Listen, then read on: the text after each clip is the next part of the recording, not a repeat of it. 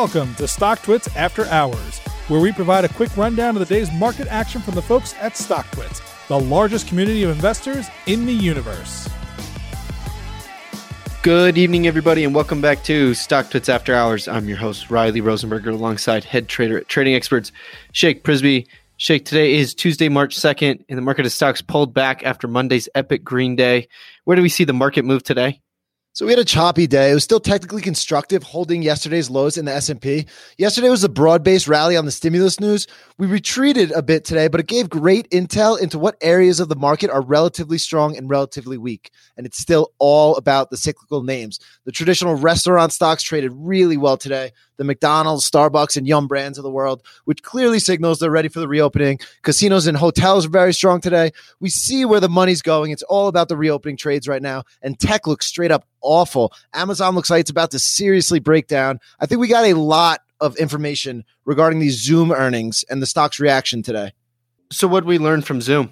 We talked about these Zoom earnings last night. I was raving about them. I don't think I've ever seen a company go three straight quarters of 300% revenue growth year over year. I was especially impressed with their fiscal 2022 outlook, raising guidance, signaling the growth is still there. So what did the stock do today? It absolutely puked. We talked about the strength in the reopening names earlier. Well, Zoom Video is seen as the king of the lockdown stocks, as it clearly was set to benefit the greatest from everyone staying at home. Well, it might be done for those names if they can put up a very impressive report and still sell off so ferociously. We look at some of these other lockdown stocks the past few weeks. Teladoc, my favorite telehealth name, looks straight up awful on a chart. Peloton was down 5% today. Looks like it wants to head lower. All these names are failing to catch a bid as they collectively put up consistent earnings as well as positive outlooks going forward. So it seems like the market just wants to sell anything that was a bit overheated due to the lockdown. Rocket Companies rallied 72% today. We're seeing chatter that the Wall Street Bets crowd is helping lead this stock higher. But what's going on with this mortgage company? So last week, shares of Rocket Companies ripped on the back of a special dividend after better-than-expected earnings results. The earnings showed explosive growth with net income increasing 277% year over year.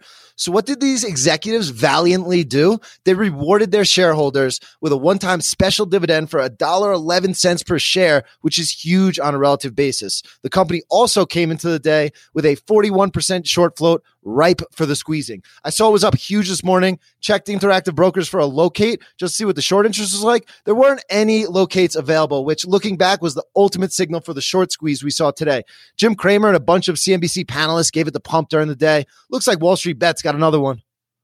Speaking of Wall Street Bets, Barstool founder Dave Portnoy announced that he will partner with an ETF based on social sentiment captured from the internet. What do you think this says about the current market environment? It says the current market environment is a bit frothy. No, I'm kidding, kind of. But it looks like Portnoy and Barstool are getting into the ETF game. They're partnering with Van Eck Associates to launch a social sentiment ETF with the ticker BUZZ. It's an index that scours social media, news articles, and different blogs for equity-specific messages and posts. This is pretty much the retail trading boom we've seen in the past year personified.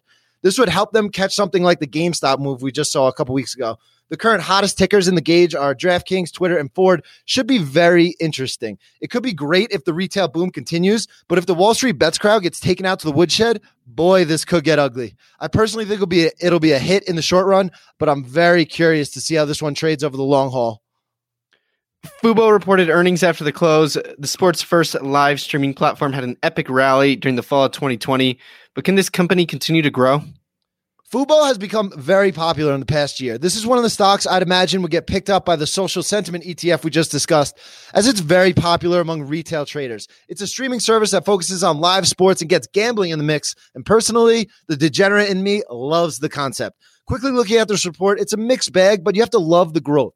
So they missed on the EPS side of things, but revenue grew 83%. Advertising revenue grew 133%. Subscription revenue grew 73% as they reached almost 550,000 customers. Annualized average revenue per user increased from $109 to $754, which is a major jump. So we're seeing the growth is there. A lot of the times these hyped companies trade on the growth aspect rather than the balance sheet. We'll see if these earnings can propel the stock back to highs. All righty, Shake. Well, that's all we got for today. We'll watch to see if Rocket will take off again on Wednesday, but we'll talk again tomorrow after hours. You've been listening to StockTwits After Hours. To learn more and subscribe today, visit StockTwits.com. All opinions expressed by the host and podcast guests are solely their own opinions and do not reflect the opinions of StockTwits or their affiliates. This podcast is for informational purposes only and is not intended as a recommendation to buy or sell any security. The podcast is also not a research report and is not intended for the basis of any investment decision. Guests may maintain positions in securities discussed in this podcast.